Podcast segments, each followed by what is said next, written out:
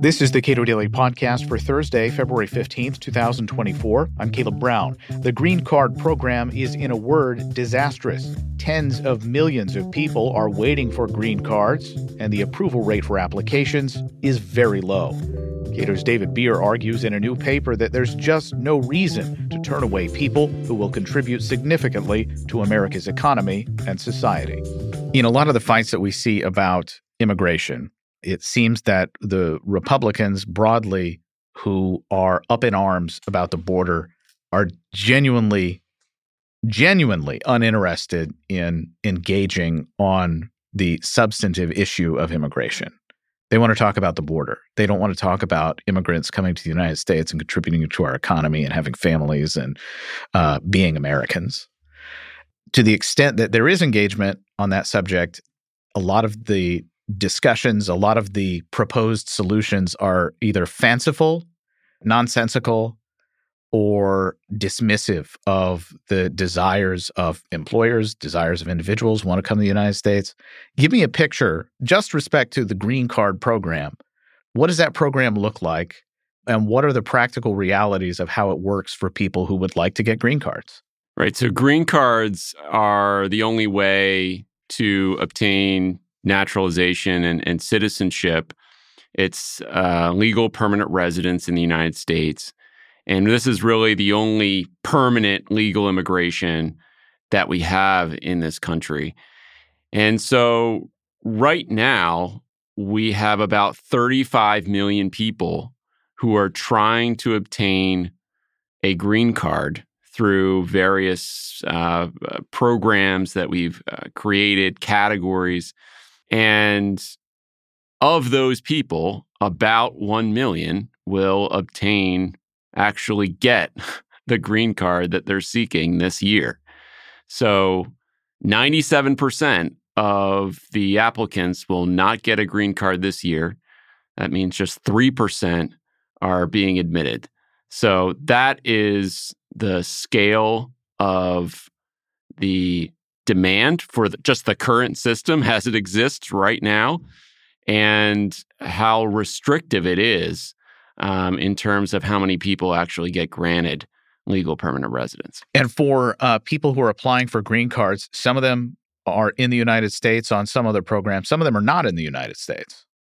Right. So you're talking most of the people are are abroad, uh, trying to get an immigrant visa so they can travel here.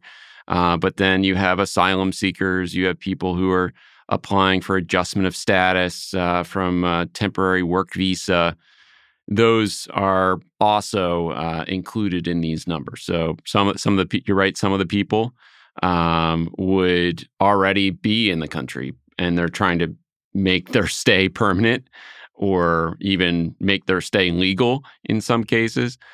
But uh, yes, it's um, really an all inclusive look at uh, how much demand is outstripping supply, which is set by quotas and, and caps and, and processing limits in the immigration law, but primarily it's the caps that Congress last set in 1990, but really have their origins a century ago in the Immigration Act of 1924. So l- let's go back 100 years then.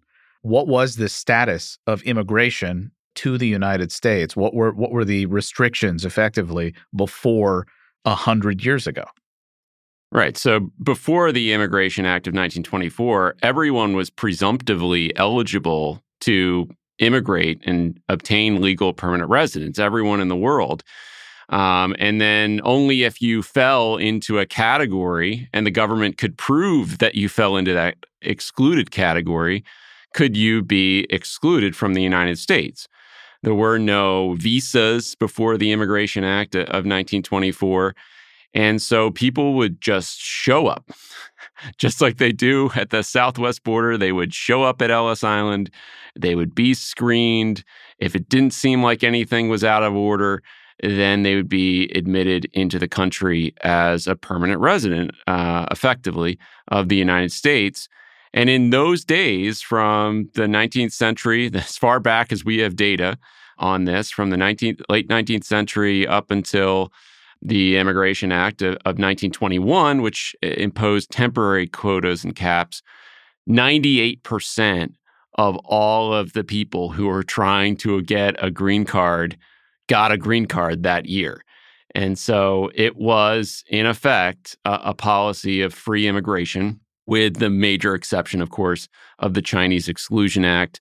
And then later in the Immigration Act of, of 1917, we excluded almost the rest of Asia from that. But for the most part, if you were coming from Europe, uh, you were going to be admitted to the United States in almost every case. And and so since 1924, that's effectively the policy that we've had. We've we've gone from essentially changing the presumption of legality for somebody who's come to the United States to, I guess, a presumption of illegality. Is that fair?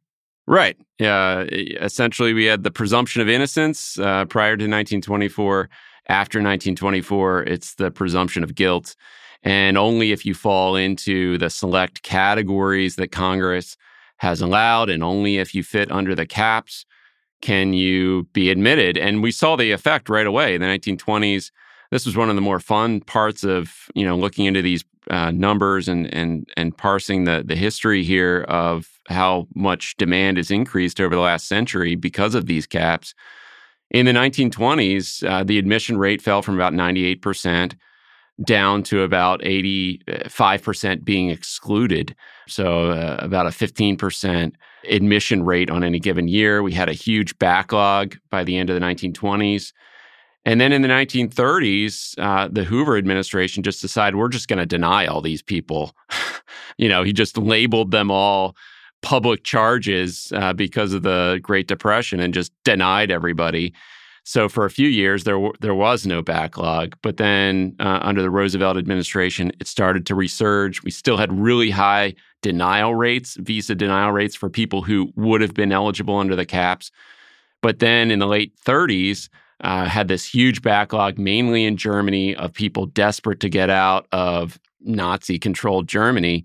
And they couldn't because of the caps on visas. And ultimately, many of those people were killed and that story now is really the story of the immigration system for the rest of the 20th and into the 21st century. We still have persecution and tyranny around the world, but rather be, than being the beacon of, of hope and the asylum for mankind that George Washington thought we should be, we are uh, the, the place that parses legal immigrants more than almost any other country in the world, uh, limiting legal immigration to an extremely low rate as a percentage of our population compared to other wealthy countries.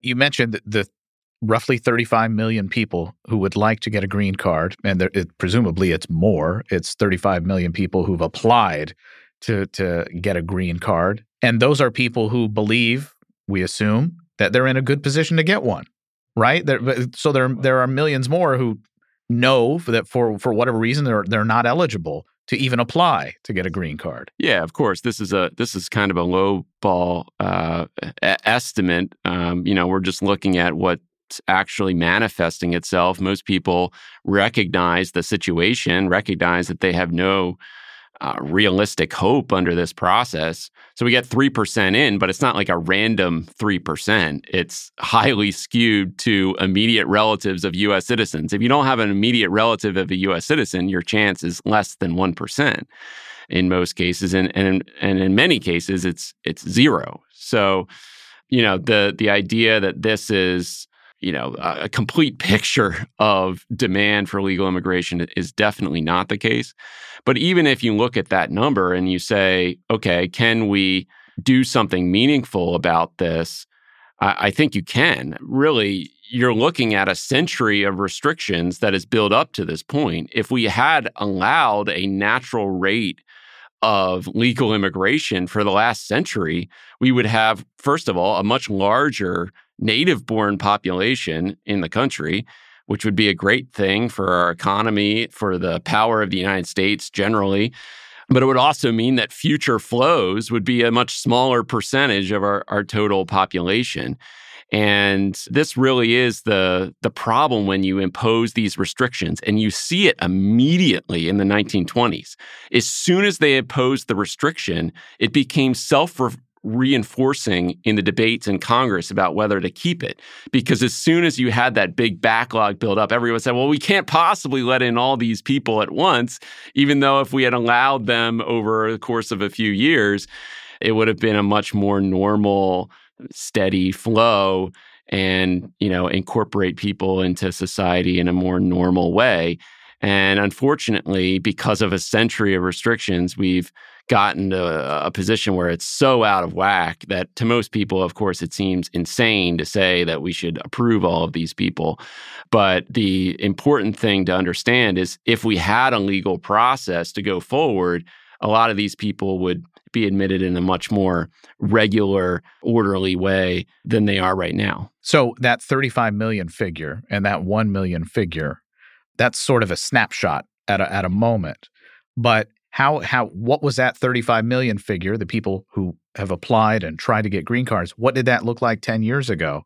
Yeah so 10 years ago you're looking at you know somewhere in the neighborhood of 30 million still but if you look back in the 1990s it was only 10 million in 1996 so it has accelerated most of this you know build up in demand you know, just as measured by the the applications, has really built up in the last couple decades. And it's strange to hear nativists, I suppose is the right word, protectionists in a way that America is for Americans and et cetera, et cetera. We want people to come to the United States. And, and what I hear from a lot of self styled conservatives is we want these folks to assimilate. And to the extent that people are living here on visas and have been waiting for years to get a green card, the appropriate rejoinder to that is do you though? Because it doesn't seem like you want these people to make investments in the in the United States. It doesn't seem like you want these people to feel at home.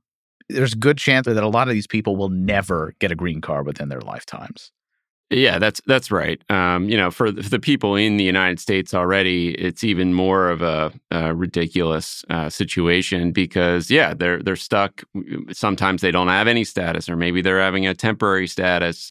But the problem, of course, is how do you uh, assimilate these people and make them feel that they are part of America and they're Americans?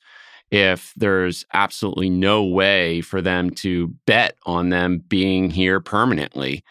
And it is a policy problem that has an easy answer, of course, but it, it's one that, because of all the other problems, the knock on effects of this restrictive system are so extreme in terms of what we're seeing at the border, uh, illegal immigration, all that stuff just dominates discussion of, well, what should the system look like? And that's the conversation that I keep trying to get uh, into the debate and, and force people to say, okay, let's set aside what you whether you support illegal immigration or something like that.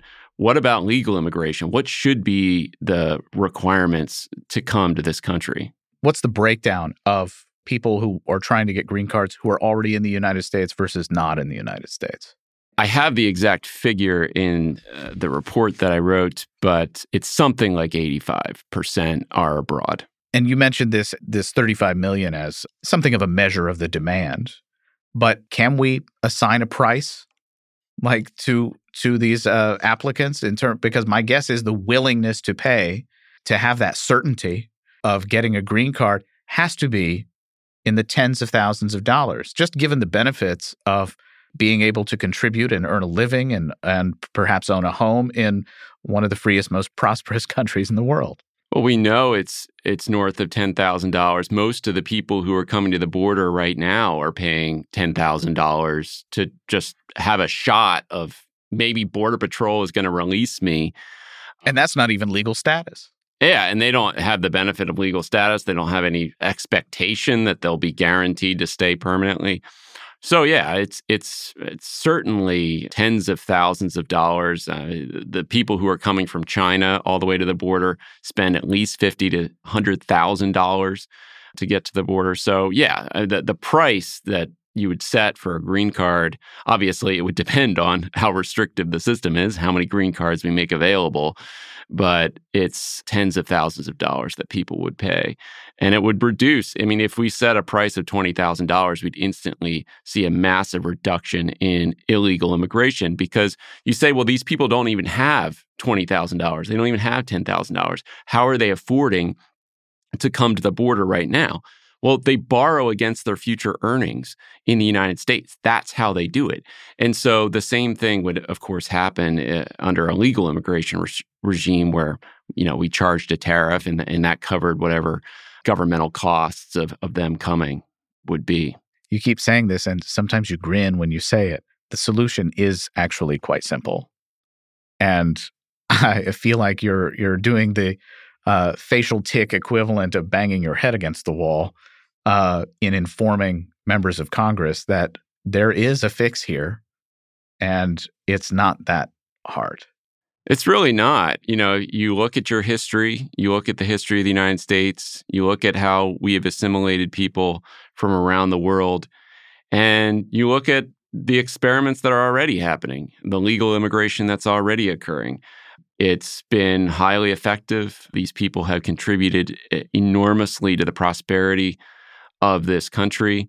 And even if we had a, policy, we approve everyone in the backlog. Going forward, we have a legal immigration of 5 million per year going forward. We would still not catch up in our foreign born share of the population to what Canada is at right now. And looking forward, Canada is going to be even increasing even further, up to nearly 30% of their population being foreign born. That is uh, the scale at which we have restricted our population growth through these legal immigration restrictions. And there's really no reason to believe that the United States cannot handle tens of millions of more people. If you look at just going back to the 1980s, in order to get our labor force growth rate back to that level, we'd need about 30 million more people than are expected to be entering the labor force over the next decade. So again, we go back to this idea that we just think the limits on growth, this whole mentality, there's a fixed pie. And if more people come in, the pie gets smaller or there's, you know, a resource constraints. That's not how the economy works. That's not how society has ever worked. And it, it's totally antithetical to the American dream, which is ultimately about contributing to this country. David Bier is author of the new Cato paper, Green Card Approval Rate Reaches Record Lows. It's available now. Subscribe to and rate the Cato Daily Podcast wherever you please. And thank you for listening.